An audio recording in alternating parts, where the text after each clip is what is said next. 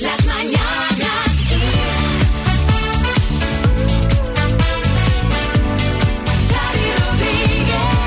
Hola, bienvenidos al podcast de las Mañanas Kiss de hoy, lunes 17 de enero, Blue Monday.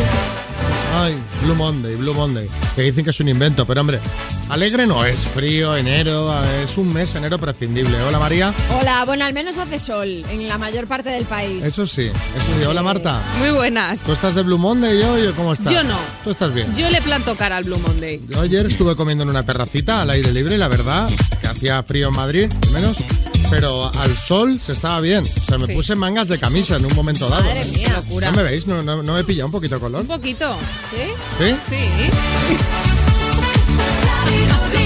María se. Notaba el sol quemándome en la cara, Sí, ¿eh? no, lo digo el, en serio. El sol de invierno que la, realmente quema. Quema. Como estar en Vaqueira, lo, Igual, mismo. Bueno, eh, ¿cuáles han sido los temas del día? En el podcast también los repasamos y uno de ellos es la incidencia que baja en ocho comunidades. Sí, la sexta ola de coronavirus es cierto que sigue sumando contagios. Todavía parece que no ha llegado a su pico, aunque el ritmo pues experimenta una leve ralentización. De hecho, la incidencia ha bajado en ocho comunidades autónomas, especialmente en Navarra y País Vasco, las dos regiones en las que los casos han crecido con más velocidad en esta sexta ola. Bueno, y la pandemia dispara los niveles de pobreza. Lo hemos conocido hoy, los 10 hombres más ricos del mundo han duplicado su fortuna, han pasado de 700.000 millones de dólares a 1,5 billones de dólares en los primeros dos años de pandemia, pero esta es una situación que por el contrario ha empeorado los ingresos del 99% de la humanidad y ha llevado a la pobreza a más de 160 millones de personas, según Oxfam Intermón. Djokovic no jugará Roland Garros. El gobierno francés, que hace una decena de días había señalado que Novak Djokovic podría participar en el torneo de Roland Garros, aunque no estuviera vacunado, ahora ha rectificado y ha avisado de que todos los que compitan tendrán que tener la pauta completa, igual que se va a exigir al público y a los profesionales implicados. Esto de Djokovic al final trae cola, trae cola porque Hombre. no es solo que juegue o no juegue, es que claro, eh, da para mucho debate, debate más allá de, de si puede participar o no. Yo- Yo creo que no puede participar en, en lo que se refiere al tema torneo. Nosotros, por ejemplo, en las citas a ciegas, toda la gente que participa va con su pasaporte. Claro, Claro. Bueno, pues si alguien se va a contagiar, que sea lo más leve posible, ¿no? exacto. Venga, vamos ahora a seguir eh, con más cosas que han pasado en el programa de hoy, lunes. Bienvenidos al podcast.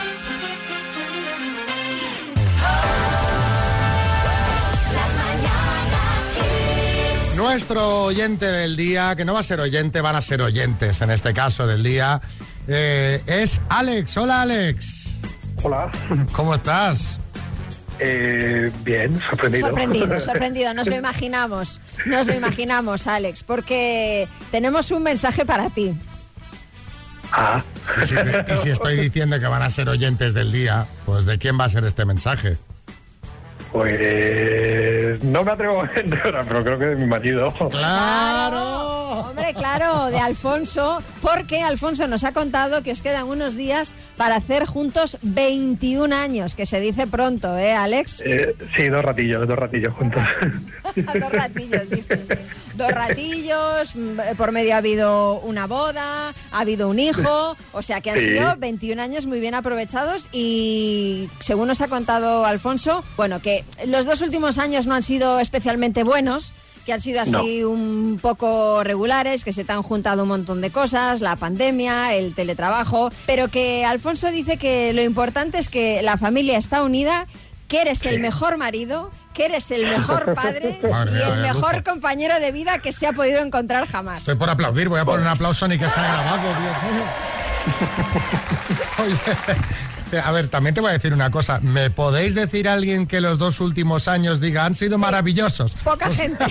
Los dos últimos Poca, años han sido malos para todo el mundo, yo creo. No, no, a ver, a ver, nosotros la pandemia sí que nos ha unido más, pero bueno, han sido años eh, complicados, emocionalmente muy complicados por muchas cosas, pero bueno, eh, menos mal que tenía pues ese, ese punto de apoyo que siempre está ahí. Es lo que decía María en global, hay veces que lo mataría y lo tiraría por la ventana, pero eso compensa mucho más las otras veces. Boris, Bueno, yo quiero cotillear un poco porque son dos años de teletrabajo. Cuéntame, ¿tú cómo teletrabajas? ¿Eres coqueto teletrabajando? ¿Cuál es tu outfit? ¿O eres de los que trabaja en pijama? Por favor, cuéntanos. Ahora, ahora mismo en pijama. ¡No sabía! ¡No puede ser esto en pijama! ¡Te he pillado! ¡Totalmente te he pillado! Sí, sí, lo confieso, lo confieso, culpable. Bueno, pareja, felicidades, que sean muchos años más juntos y un abrazo a los dos, ¿vale? Venga, un beso muy fuerte para todos. Un abrazo.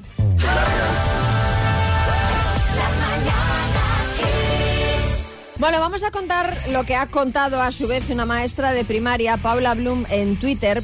Ha relatado una escena real que ha vivido en su centro y se ha hecho viral porque la verdad es que, bueno, la historia es eh, como poco sorprendente. Resulta que hasta ocho niños fueron a clase con mala cara, negando que se encontraran mal, hasta que uno de ellos admitió entre lágrimas que no estaba bien, pero que su padre le había dicho que no dijera nada. Entonces decidieron tomarles la temperatura y ninguno de ellos bajaba de 38. Vaya, de 38 de fiebre. Antes éramos los niños los que mentíamos para no ir al cole y ahora son algunos padres los que mienten para que vayamos. Y es un tema serio. Al parecer no es un caso aislado. Paula avisa de que esto es mm, algo que se está viviendo en muchos colegios, ya que claro, muchas familias no pueden conciliar el colegio de sus hijos con sus trabajos y llegan hasta a, mm, digamos, poner en riesgo su salud de esta manera para poder atender a todas las obligaciones. Sí, Carra. ¡Apa ahí, cuadrilla! Oye, fatal está esto, ¿eh? Si un niño está malo y con fiebre, pues se queda en casa. Esto es así. Yo era de los que usaba trucos para no ir al cole. Ponía el termómetro en la estufa hasta los 40 grados. O me tiraba contra un coche en marcha para fingir un atropello. Bueno, la historia que has contado la verdad es que es bastante sorprendente, María.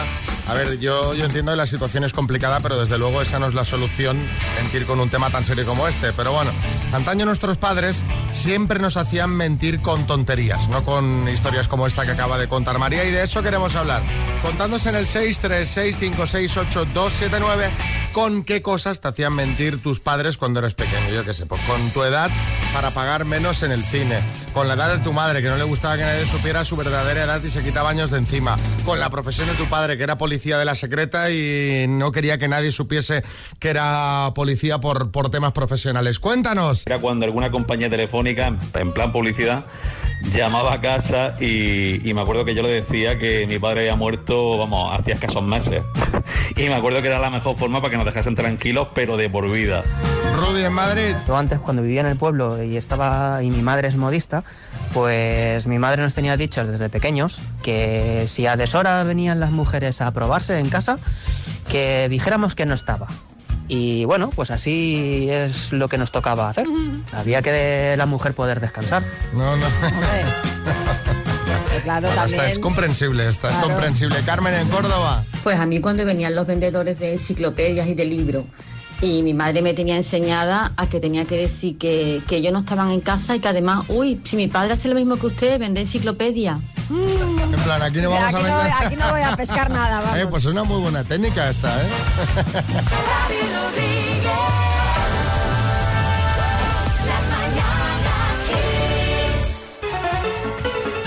Venga, jugamos a las palabras para regalar una Smart Speaker 7 de Energy System. Qué pasada esta torre de sonido Wi-Fi con Amazon Alexa integrada para que le digas Alexa, ponme Kiss. Y ahí empieza a sonar pues tu, tu emisora favorita, ¿no? Jauma, buenas.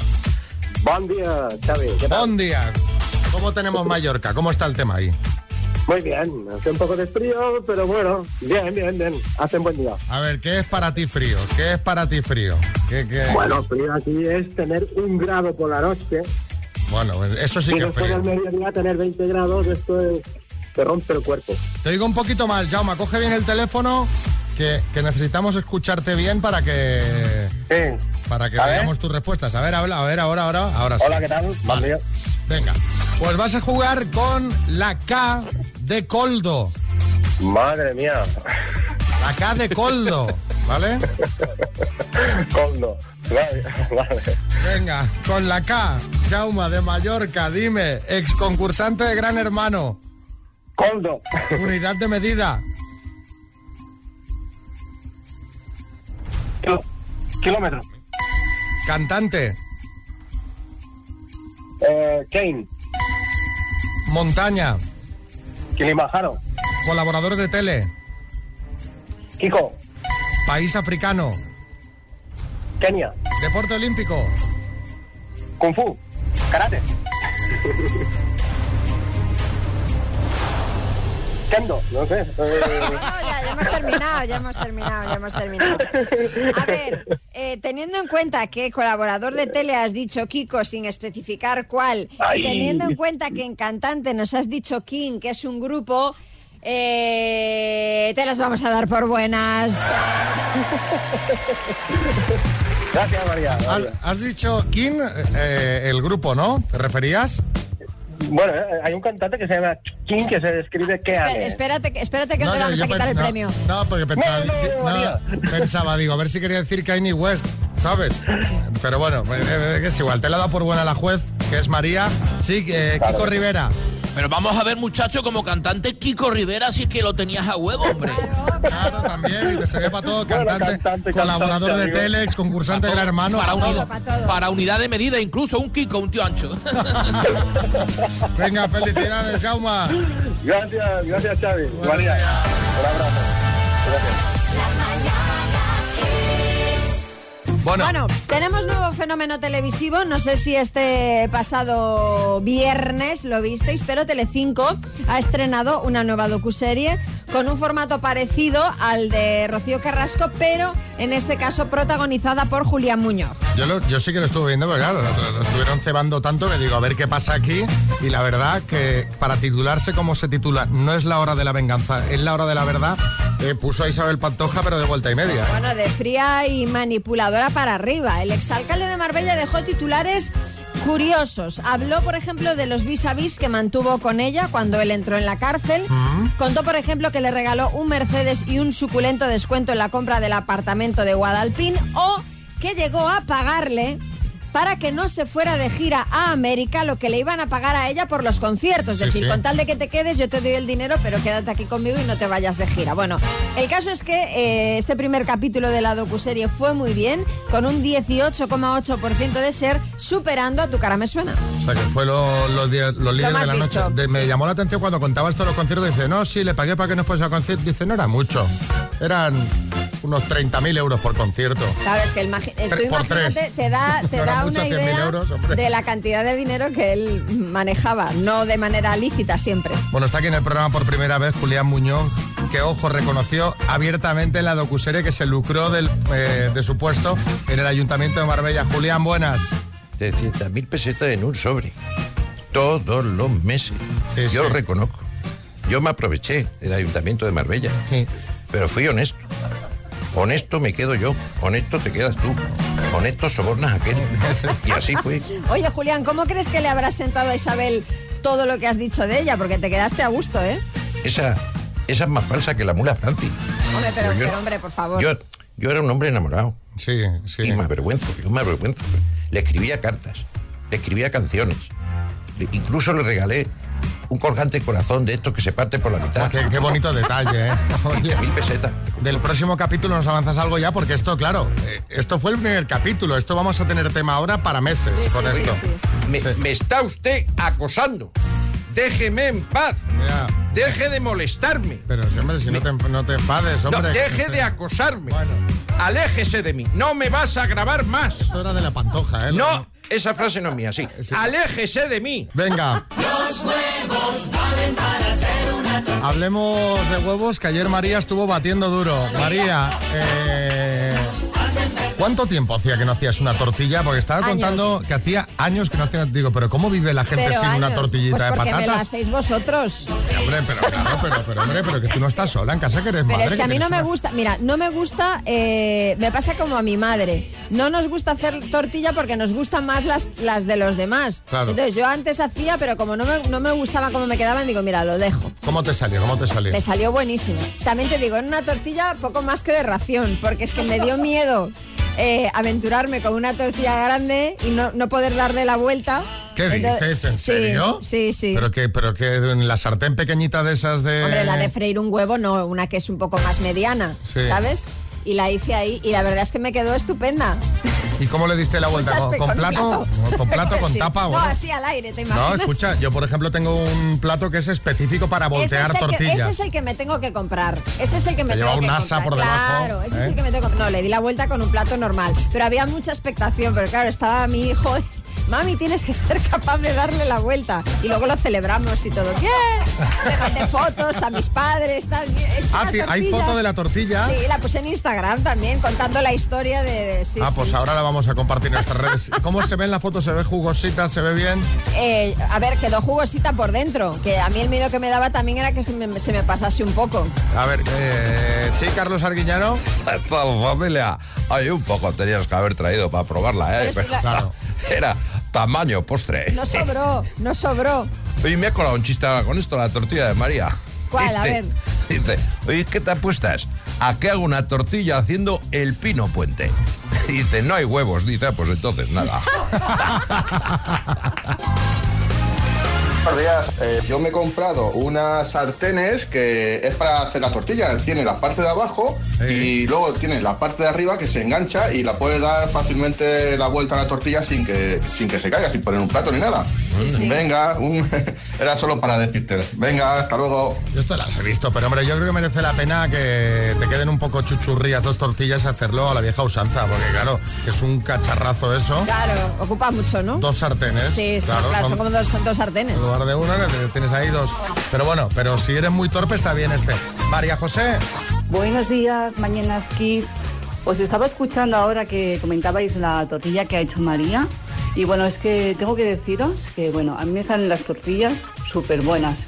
Pero es que desde que mi hermano me dio unas trufas, que tiene truferos, y le rayo un poquito de trufa cuando lo hago, bueno, eso ya es lo más. Lo digo para que toméis nota.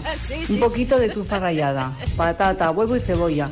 Y un chorrito de leche. Salen unas tortillas espectaculares. Que tengáis un buen día, sois los mejores. Ojo que eso lo hacía mi madre, la leche también, le echaba un chorrito de Sí, hay leche. mucha gente que le echa leche. Eh, yo no lo, no lo he heredado eso, ¿sabes? Yo lo hago a mi manera sin leche, pero, pero hay más de una persona que, pues que lo hace. Mira, me ha sorprendido escuchar a alguien más. Vamos a por la ronda de chistes. Hay chiste en Villacarrillo, José Pablo. Dos que se dicen uno al otro. Bueno, Paco, ¿qué? Viernes, ¿no? ¡Qué suerte! ¿Qué vas a hacer este fin de semana? Dice Antonio, eres el compañero de celda más tonto que he tenido en mi vida. macho. Chiste en Sevilla, José. Escúchame, Puri, antes de que pregunte. Ese vestido te hace gorda, ¿eh? Que son las bragas, tontao. En Madrid, Marisol. Eh, pues esto es una hija que dice, mamá, ¿dónde estás? ¿Te falta mucho para volver a casa? Es que tengo hambre. Dice, ¿no está tu padre ahí? Dice, sí, pero él también tiene hambre. Chiste en el estudio, María Lama. Este es del tuitero Jamabost. Dice, doctor, mi hijo no come pescado, ¿por qué lo podría reemplazar? Dice, pues por una foca, a las focas les gusta mucho el pescado. Chiste en el estudio, Bertín. Dice, me siento menospreciado en la empresa, jefe. Dice, ya ha hablado el tonto. Ponte Kiss en el trabajo y déjate llevar. El minuto. Todos tenemos nuestras cosas buenas, nuestras cosas malas, hay que aceptarlas.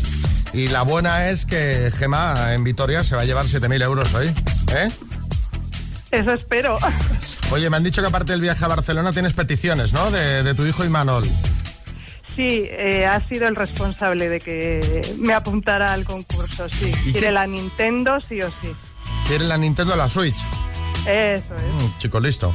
Bueno. Sabe lo que hace Imanol. Bueno, pues venga, a ver si, si hay suerte. Y vamos, los 7.000 euros dan para la Switch, el viaje a Barcelona y bastante más, ¿eh? Y un poco más, sí, sí. Cuando quieras, arrancamos. Adelante. Gema, de Vitoria, que resoplas por 7.000 euros. Dime, ¿de qué personaje de cómic son archienemigos los hermanos Dalton? De Lucky Luke. ¿Cuántos metros de largo tiene una piscina olímpica? Paso. ¿Es un reality de Telecinco, Secret Story o Toy Story? Secret Story. ¿En qué comunidad autónoma es presidente del PP Fernández Mañueco? Eh, Castilla-León.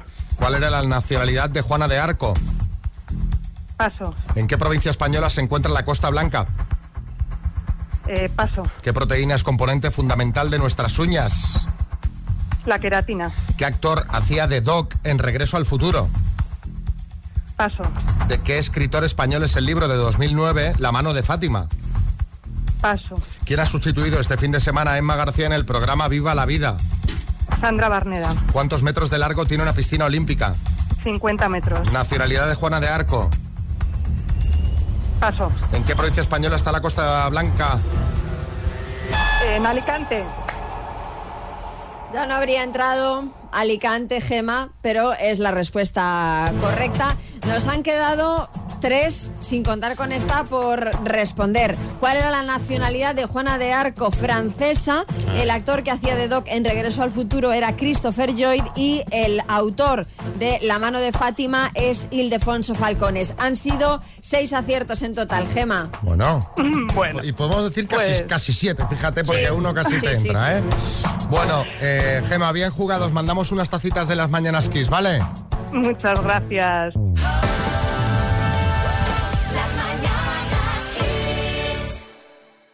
Eh, hecho, voy a poner el audio que he recibido siete veces en el móvil este fin de semana. No sé si lo habéis recibido vosotros, por eso lo vamos a poner porque es de un niño que se llama Mateo al que vacunan. No le ha sentado, él dice que le ha hecho daño a la vacuna, que ya le digo a los niños que estén escuchando que la vacuna no hace daño, la tenéis que poner. Pero bueno, pero hay gente que es más aprensiva a estas cosas. Y se ha hecho viral porque se da cuenta que puede que no sea la única que le pongan Claro. que solo es la primera. Esto le pasaba a Mateo. Mateo, ¿qué te ha pasado? Me duele la vacuna. Bueno, le dice a la familia que ya estás vacunado. Dile, familia, ya estoy vacunado. Me han puesto la primera. Un momento.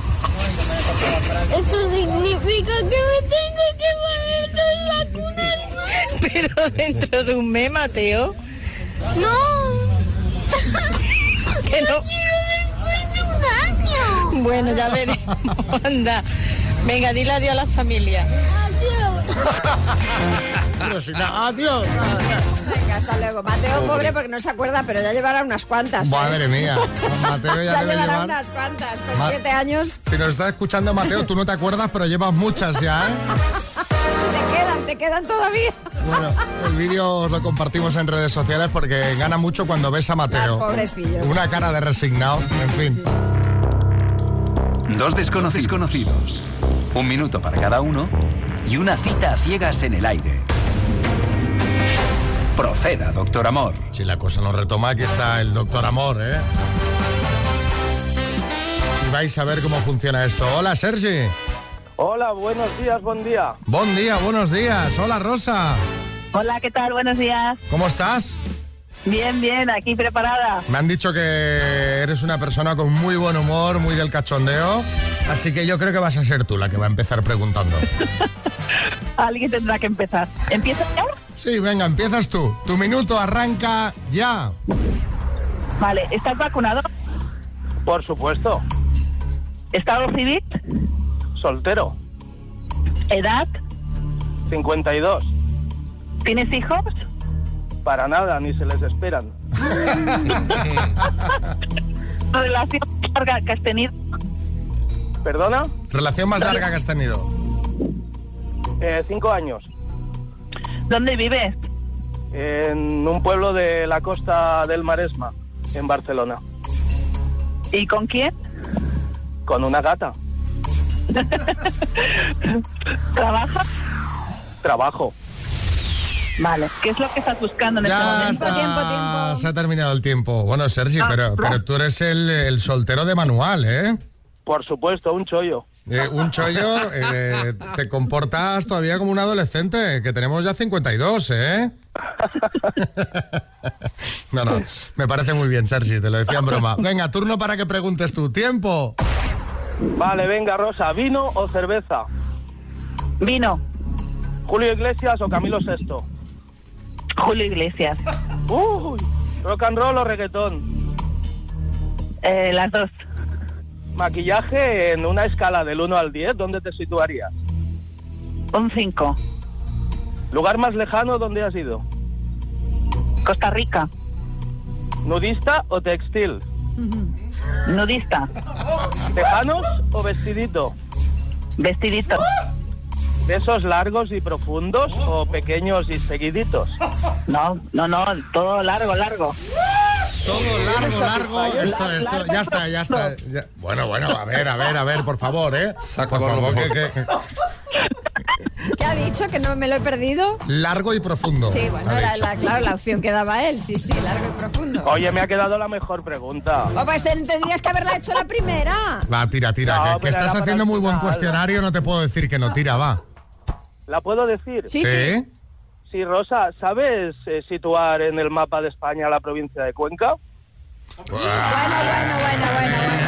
Ahí ya hemos, ahí ya hemos No cruzado hay la más Ya estamos, raya. ya estamos, ya estamos con los chistes. Ahí ya hemos cruzado la raya, Sergi. Bueno, eh, No hay más eh, preguntas. cachondeo los dos tienen, ¿eh? Sí, desde luego. Pero mucho, sí, ¿eh? sí, Pero sí. mucho. Sergi, Dime. tú querrás ir a cenar con Rosa, digo yo. Hombre, por supuesto. ¿Y Rosa, qué opinas? Eh, también, también, aunque no me va a dar prácticamente nada. Bueno, pues a ver qué. Y, y así podéis hablar sin que se, se corte. Bueno, a menos de que sea tu voz, que estáis en la cena así. Bueno, pues vamos. pasará? ¿Qué misterio habrá? Puede ser mi gran noche. Suerte, chicos. Ya nos contáis la semana que viene, pero esto va a ir bien, ya verás, ya verás. Muy bien. Vale, vale, muchas gracias.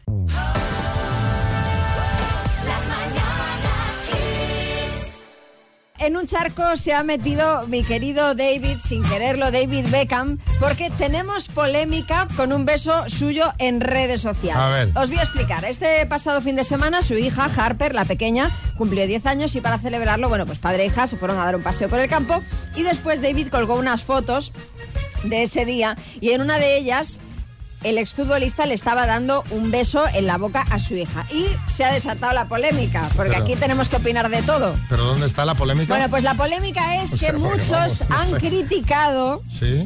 Que le dé un beso en los labios a su hija. Ya no es una niña, es hora de que dejes de besarla en la boca. O no debemos besar a nuestros hijos en la boca, basta ya. También hay seguidores, en cambio, que han salido en defensa de, David, bueno, y de su, bueno, de su familia, vaya, como una chica que dijo que ella seguía besando a sus padres en la boca cada vez que los veía. Bueno, a besar en la boca estamos refiriendo a un, estamparle Un un beso beso en a los labios, morros. claro, claro.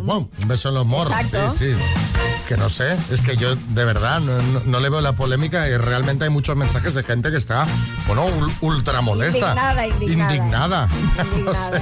Digo, bueno, viendo que había tanta polémica, vamos a preguntar a los oyentes qué les parece esto de que padres y madres pues le estampen un beso en los morros a sus hijos. ¿Parece bien o parece mal? Si hay polémica, contadme a mí que no la veo. ¿Por qué? ¿Dónde está la polémica?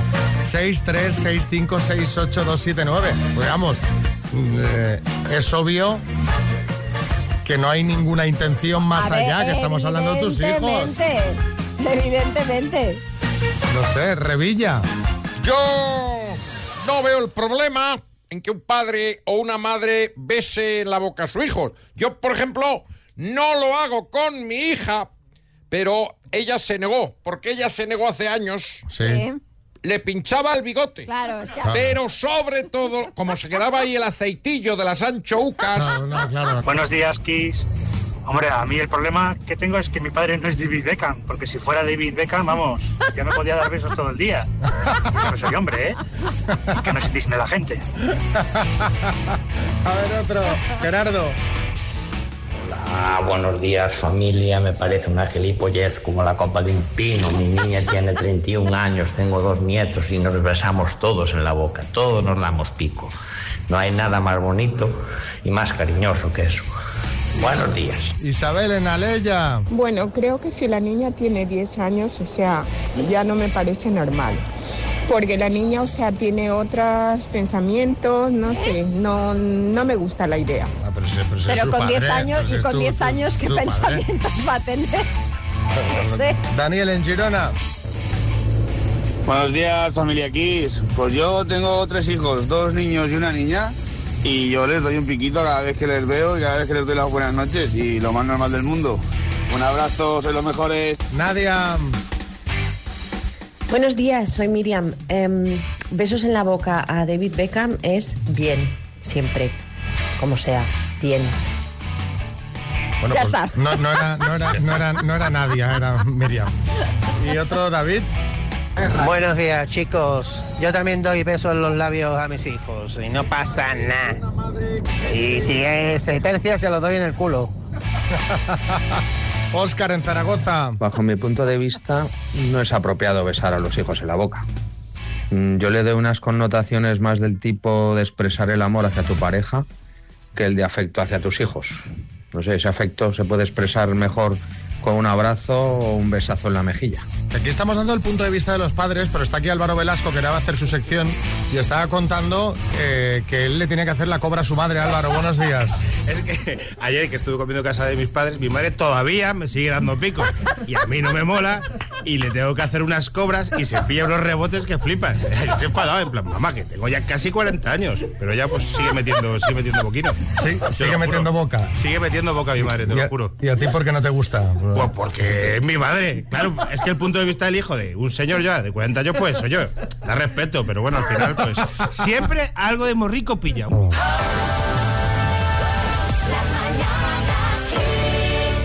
Bueno, pues eh, tenemos por aquí a Álvaro Velasco que nos viene a hablar de algo que ha cambiado mucho desde los años 80 hasta ahora, los parques.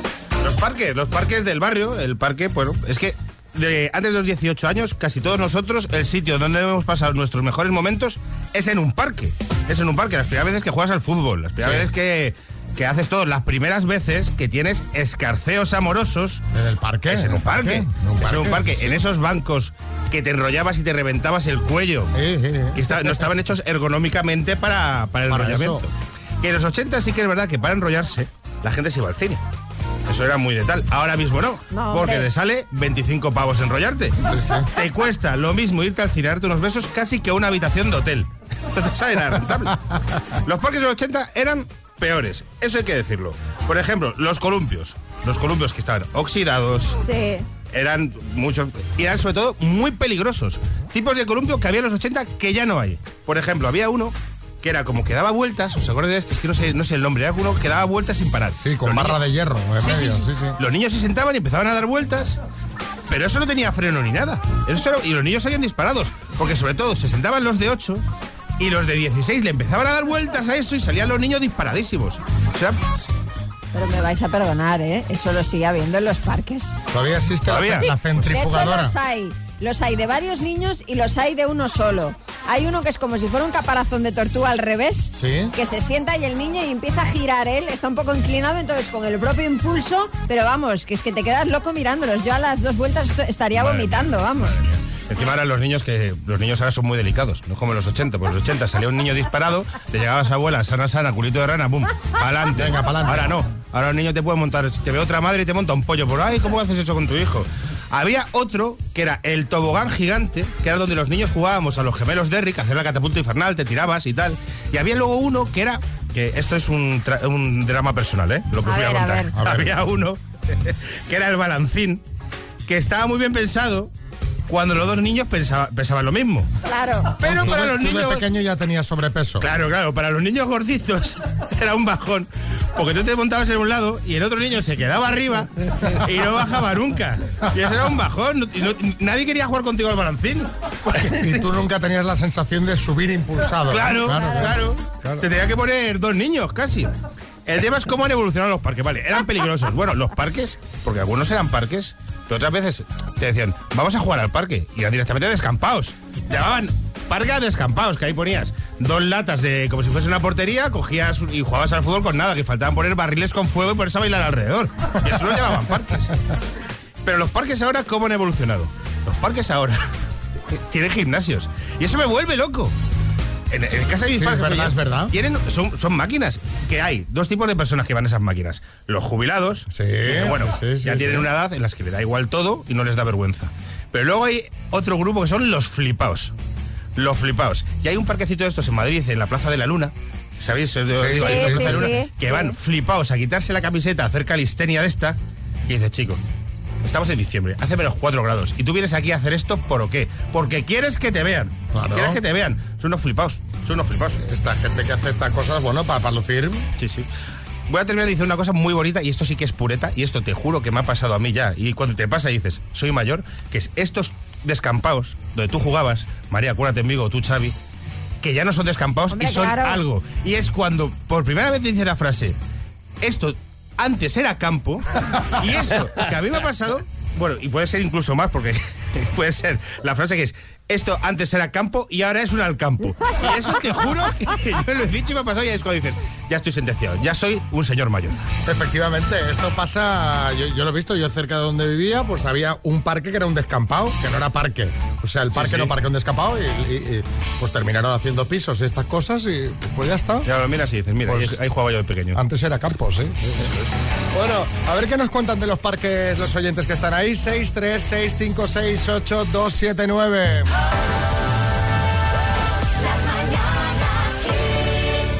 Muy buenos días, pero no solo bajar al descampado. Nosotros aquí bajábamos directamente a la calle. Eh, te hacías el campo de fútbol o de voleibol dejando los abrigos o las mochilas o pintabas en el suelo eh, para jugar. O sea, mm, ni parque ni descampado. Pura acera. Ya, directamente. Ana Leganés. Saludos. A ver, Cristina. Buenos días a todos. Os habéis olvidado decir que antes los parques eran arena, te caías y te desollabas. Y ahora les han puesto un corchito negro para que los niños no se hagan pupa. ¿eh? Y también estoy de acuerdo contigo, Álvaro, que yo detrás de mi casa antes era una montaña india ya y era todo campo y ahora es un campo. A pasar buen día. El último, Adrián, en Sevilla. Buenos días. Bueno, bueno, se os ha olvidado esos caballitos de mar o esos caballos en general, que es un muelle pegado al suelo. Y que a día de hoy algunos tienen tope, tienen en los laterales puestos para que no llegue al máximo, porque siempre estaba el grupito de chavalitos, que, de niños, vamos, que se metían dos o tres y dice, venga, venga, el muelle está a la izquierda del todo. Y ya una vez que estaba todo el mundo dejaba de tirar, es cuando daba el vaso el muelle al otro lado y es cuando todos comíamos suelo. Y después de comer suelo mirábamos todo entre nosotros y nos empezábamos a reír.